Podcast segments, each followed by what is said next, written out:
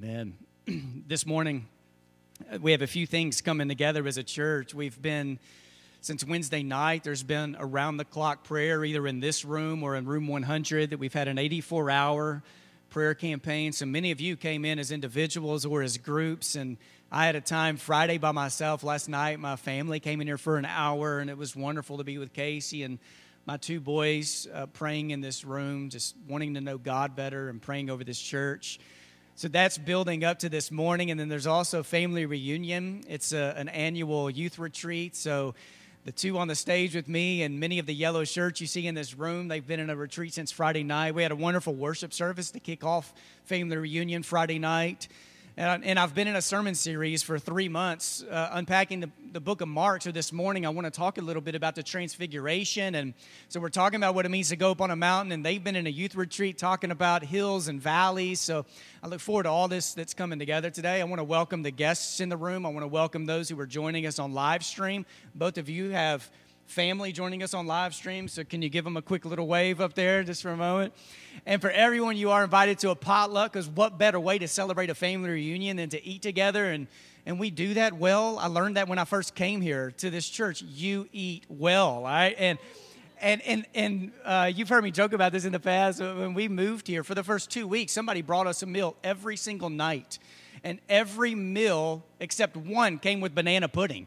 Thirteen out of fourteen nights meals. Somebody brought Subway sandwiches and it came with banana pudding. So Casey and I are like, we love living in Memphis. Banana pudding comes with everything. So this is awesome. So I look forward to, to our time eating today. There are a few reasons some of you in this room aren't going to be able to retire. I was reading an article not too long ago about this. Number one is this credit card debt. Some of you would say amen to that, right? Number two, a reason people struggle to retire is paying for their kids' colleges that they put money, too much money into their kids' college instead of saving up for retirement. So the moral of the story, just don't care so much about your kids, right? Maybe not, I'm just joking, especially the two on stage. You're like, no, mom, don't listen to that, right? Number three is trying to pay off fixed debts too quickly. But here's a fourth one that sometimes we don't recognize becoming grandparents. How many of you would agree with this? All right? And not just becoming grandparents, but number five, and it's just an image. Can we go to that image? Here's a reason some of you aren't going to be able to retire Build a bear, all right? Big reason why. My mom took all the grandkids, all five grandkids to Build a Bear, and I saw my dad over in a corner, and he was like, I thought I was going to retire at 66, but after the day, it's going to be 71, all right? Now, I've talked about Build a Bear in the past because this is a fascinating idea to me that you don't just go into a store and buy a stuffed animal. You go into a store and you get to make a stuffed animal into whatever you want it to be. So you walk into Build a Bear and you choose kind of what you want, and then you get to, to use Build a Bear language, you get to choose the right amount of fluffability and huggability you would like in a bear. You want it to be small, that's cool. You want it to be larger, that's cool. You get to dress it however you want to dress it. You get to put sound bites in it to tell you hi. These things are so smart that they have birth certificates and driver's license and they can do your taxes and who knows what else, all right? You go through this store and you make a stuffed animal into whatever you want it to be. And the challenge, I think, for so many of us is we do the same exact thing with Jesus.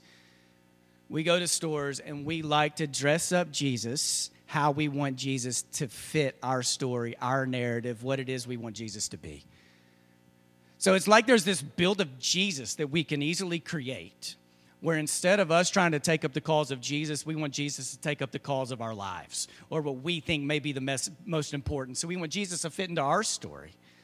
And we have a story in the Bible that talks about this. In Mark chapter 9, and Caroline Bowers and Zach Miller are going to help me help unpack this for us today to experience this story. But here's how it goes in Mark chapter 9, verse 2 and 4. After six days, Jesus took Peter, James, and John with him and led them up a high mountain where they were all alone. And there he was transfigured before them. His clothes became dazzling white, whiter than anyone in the world could bleach them. And there appeared before them Elijah and Moses, who were talking with Jesus. This all begins with these, these few words after six days, which sometimes we skip over that kind of stuff in our Bibles after six days. But if you read the end of chapter 8, what Jesus just did for them was talk about what it means to be the Messiah and who the Messiah is. And the Messiah means, him being the Messiah, means he's on his way somewhere where he's going to die. And it took six days, like for his disciples to process this, but they still couldn't get it. So after six days, Jesus leads them up a mountain where he is transfigured in front of them because the disciples struggle with what we decide, what we struggle with too. And sometimes it's easy for us to try to make Jesus into our image, what we want Jesus to be like to fit our story, our narrative. They struggle with the same thing. There were times I think the disciples had conversations of, okay, now remind me, who are we following? Like, who is this we're following? Because it's too easy for us to take the pieces of Jesus we love to take and to leave out the pieces that challenge us too much instead of seeing everything Jesus is, everything he wants, and to try to see him more clearly. I believe there are places in the Bible and stories like Mark 9 with the Transfiguration story that are meant to be studied and known, but I believe these are also stories meant to be experienced. That God is not just wanting to call together the church for a history lesson of who God has been in the past, but that this same God wants to be experienced and encountered. So I've asked a couple of our students to come and help us this morning. So Zach Miller is going to share with us, and then Caroline Bowers and they're just going to help us see this story, what it means for them, maybe specific parts of this story that have touched them. And I've also asked them to like preach for a moment, to challenge the church. So, Zach, you're going to go 1st mm-hmm. All right. Thanks, man. All right. Um, Josh asked me to speak about t- two weeks ago. So, naturally, all my notes are written on my hand about 10 minutes before I started. Um, this story I'd just like to, I'm going to go ahead and read it again because it's something that when you read it, you kind of hear everything, something new every time. Um, after six days, Jesus took Peter, James, and John with him. He led them up a high mountain. They were all alone. There in front of them, his appearance was changed. His clothes became so white they shone. They were whiter than anyone in the world could bleach them. Elijah and Moses appeared in front of them, Jesus and his disciples. The two of them were talking with Jesus. Peter said to Jesus, Rabbi, it is good for us to be here. Let us put up three shelters. One will be for you, one for Moses, and one for Elijah. Peter didn't really know what to say because they were so afraid. Then a cloud appeared and surrounded them. A voice came from the cloud and it said, This is my son, and I love him. Listen to him. They looked around and suddenly they saw no one except for Jesus. Now, um, in school, I'd say one of my biggest interests is uh, history. And so I'm taking, uh, I have taken, this is my second year of history like in a college level course. It's or AP or dual enrollment for some people, and we have periods. Every section is broken up to periods, and one of the periods, uh, this last one, is 1250 to 1750. That's about 500 years, and it has to be taught in about three weeks. So it's sort of a broad sweep concept kind of class. It's not a lot of very specific things. So I think that sometimes when we look at Bible stories like this, we look a lot about in the story, but we look nothing really into the context of what was going on around it. And Josh asked me today to speak about how Jesus has more clearly transformed himself and shown himself to me. And for me, I've, I don't think I've really ever felt one of those experiences, but I have felt a change sort of in purpose, uh, I think, that Jesus has revealed to me. And I think that the story in Mark 9 is more of this is Jesus he was building his ministry before this, but after this, he predicts his death two times, and then he walks into Jerusalem, and then he's crucified. And I think this is where Jesus is changing his purpose. He's no longer preaching, he's no longer trying to get people to believe. This is him saying, I'm done with this part, and now I'm, I'm going home. I'm bringing it to the end, kind of walking to the close. And uh, I'd like to share two parts of my story or parts of my life that I think I had sort of a change in purpose. Uh, one of them was about three years ago in Panama. Um, I was walking this girl home. Her name was, I think, Ana Lucia. And I was just talking to her, and I had a good 10, 15 minute conversation. And I taken Spanish for five years now. Back then it was like three. And I still am horrible at it. So it was, it was a labor conversation, but it still worked. And later that day, I was talking to Tyler, and we were just kind of walking down the road, and everybody talking stories about, oh, Panama was so hot, and like it was really fun, but it was just it was just kind of miserable right there. But I I loved every minute of it, and that was one of those moments I think I became a little more mature and as a person because I thought it wasn't this is something I'd like to do. It's I can do this. Like I think that I would change my purpose in not going somewhere to meet my needs, but just doing whatever I can to meet the needs of someone else because that's, that's really what you're there for when you're on a mission. Like, it's great that you have these life changing experiences, but you have to be there with a purpose. You have to be there to finish something. Now, it doesn't have to be completely finished. Like, we built a septic tank. We didn't finish off the septic tank, but we had to finish whatever we said we were going to go there to do. And the second part that I would think is a more it's more spirituality. Uh, May 25th of this year, I've had a friend. I've known her for about seven years now. Um, on May 25th, I was going to pick her up that morning. Um, I had no idea this was coming. She's, she's one of the happiest people I've ever known. Um, but on May 25th, she called me and I was coming to pick her up, and she was like, um, Zach, uh, don't come to pick me up today. Uh, I'm in the hospital. I was like, what, what happened? Well, that night she had uh, tried to kill herself, and that was, um, I had no idea that was going on. That was sort of a, it was a shock to me. But as we were going throughout that summer, I remember having sort of a renewed sense of purpose. Like, whenever I was around her, I was 100% more intentional on trying to make sure that she was not, even on the outside, not that she was happy, but on the inside, that like whatever is going on, you got to be very intentional about that because, I mean, I can joke around with people and that'll be fun. We can all laugh and then walk away and be really hurting on the inside. With a lot of things, I think that you have to find a new purpose when you're talking with people. You have to be more intentional to see into them and to think, like, what's really going on. Take a minute with everybody, I think, and just really say, are you good? Like, are you okay? What's going on? Because that was, that was always really a surprise for me. And uh, that would probably be the two parts that I'd say in my life that I've really changed purpose. Um, and he also asked me to tell something to take home with you guys. And I think it's kind of good, and I think probably was planned this way. Uh, our family reunion was hills and valleys. Um, I think that Jesus on the hill in this story is probably one of the biggest analogies for hill and, hills and valleys. Is probably one of the best ones. Um, Jesus, in that moment, he's standing there, he's talking with God. God just says, This is my son, and I love him. And he's sitting there, he's talking with Elijah and Moses, some of the two biggest prophets, and he's on a mountain. And he's probably on the biggest spiritual high of his life. I don't know if he could get spiritual highs because he's son of God, but I would say he's on the very spiritual high ever. But he intentionally goes down and he goes into the most spiritual low. He not only I mean, think about it from this you're perfect. You've never sinned in your life, but you know you're going to walk down there and you're going to take all the sins of the world on top of you, and then you're going to die. Two things that something that it's just, I don't think he'd ever experienced. Uh, he couldn't, he was God. Um, and then three days later, he was resurrected. So I think that was a really good hills and valleys. The hill being, he was on top of that mountain, literally. And he went down to Jerusalem, he was in the valley, and then he was raised back up on the hilltop. So I think that when people are in valleys, you just got to realize that the only way a valley is created is by having mountains around it. So you have to keep on going to that valley until you find somewhere that you goes up.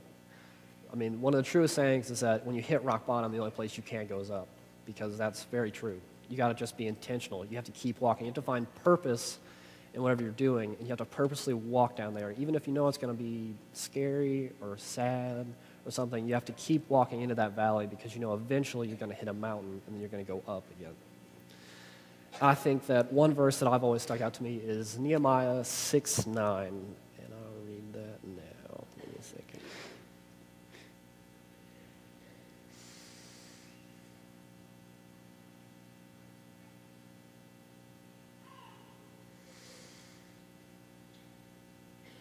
All of them were trying to frighten us. They thought their hands would get too weak to do the work, so it won't be completed.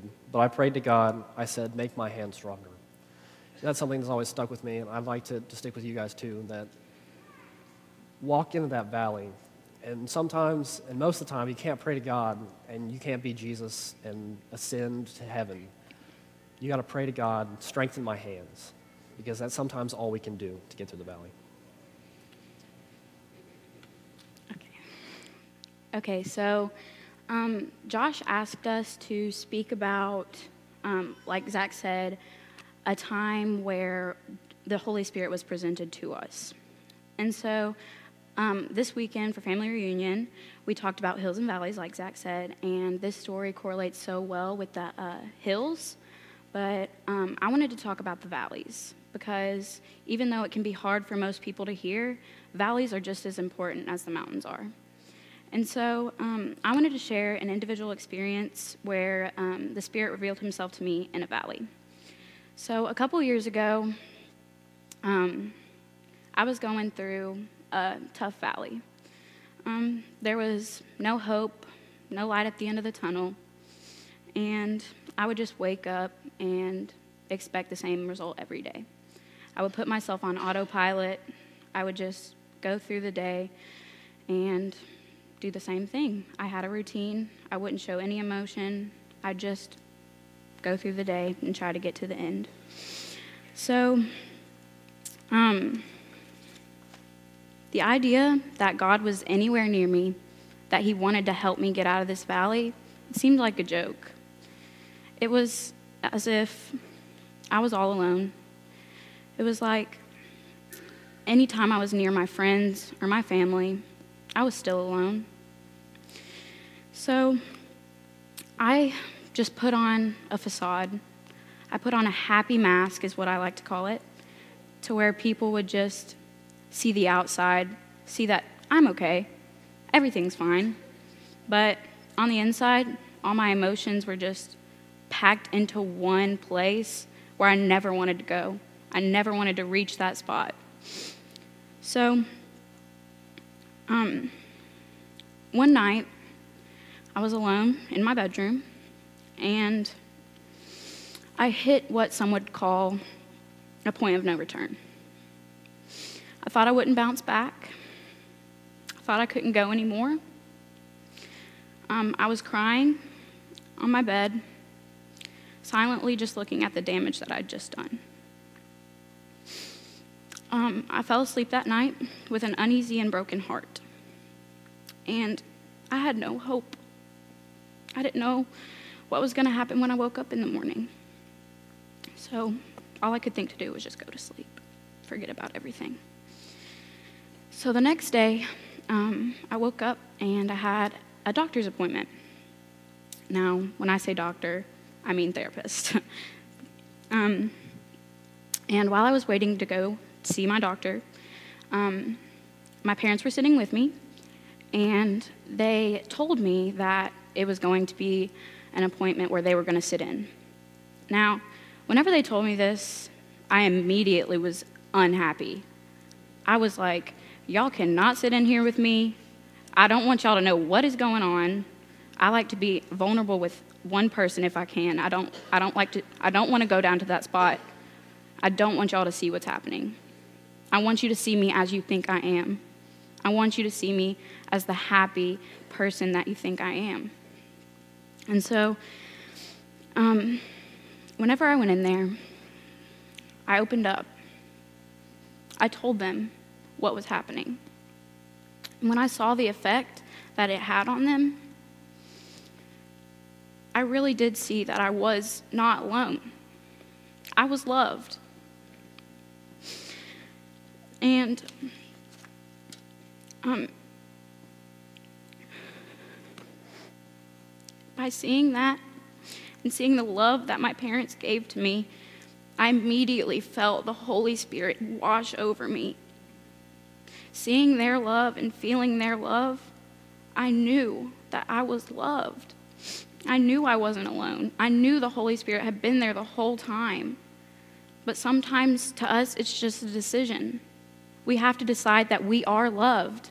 God can't make that decision for us. So, it just, I'm so grateful for this experience. And I'm so grateful that God has shown me and has presented himself to me. And we just have to choose to read the signs that God presents to us. We can't just let it go in one ear and out the other. We can't just bottle up our emotions and not let God touch them. He's we have to see that God's in the hills. We know He's there because it's easier to see Him while we're there. But you also have to recognize that God's there in the valleys. He cares, He loves, He saves. And when it's dark, sometimes that's the best time to see God. So I just want to let you know that He's present in the hills and He's present in the valleys. And you know that He loves you. You just have to make the decision that you are loved, that you are not alone. And so I just want to say that if any of you are experiencing a valley, just know that you're not alone. God's there. You have other people surrounding you that will present God through them to you. You never know how you're going to be touched, but you know that God will touch you.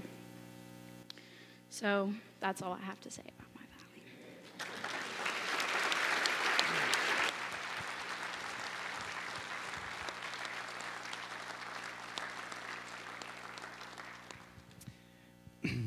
I don't know what God's going to do with either of you moving forward in your future or what vocation God may call you in, but I pray that the hearts that you just shared with us of hearts that want to know God better will go with you for the rest of your life.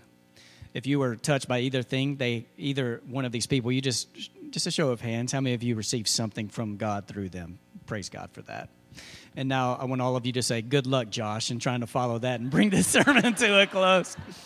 Um, uh, I, I, love so much, Caroline. Thank you for being so vulnerable. Um, that's often how God reveals his, himself to us. And Zach, thank you for pointing out how this was. Jesus wasn't just being transfigured for a show, like it was about him revealing to them that there is this purpose of why I came that you're, you're really struggling to see right now and you need to see better. I think if I were to ask people in this room, how many of you want to see Jesus better? I think it would be unanimous. All of us want to see Jesus better. But when it comes to the story of the transfiguration, it's not just do you want to see Jesus better, but are you willing to follow Jesus to the place where Jesus wants to help you see better? So, a little over a week ago, I was able to join some of us uh, who went to Israel, and we went up to where most people believe that this story took place, the Mount of Transfiguration. And we're driving down a road, and our guide said, Hey, do you see the top of that mountain over there? You see that little building at the top? That's where we're going.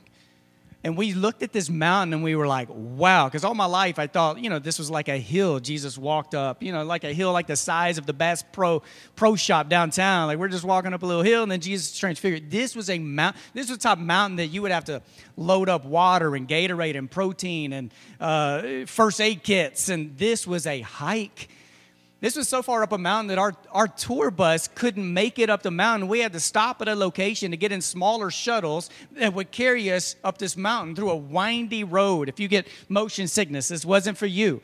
We're in this shuttle bus and, and this guy, or little shuttle car, and the guy driving, and this is what he does every day of his life. He could probably do this with his eyes closed, though I didn't want him to try, all right? But we're in this little shuttle car, and this guy's smoking with his left hand, texting with his right hand, occasionally driving with his leg. Have you ever been with someone who does something like this? All right. And, and he's driving us up to the very top. It was a trek to get to the top. And to think Jesus led them to a mountain to be transfigured, a mountain that would have been hard to climb up to the top. Jesus could have been transfigured or transformed in the living room of the home where they were staying, or on the front porch of where they were staying, or in a restaurant or a marketplace somewhere close by, or in the road, or in the synagogue. But instead, Jesus led them up a mountain where it would have been hard to get to the top for him to reveal himself more clearly.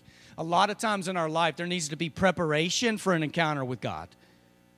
That we want the encounter, but some of us aren't preparing ourselves for an encounter.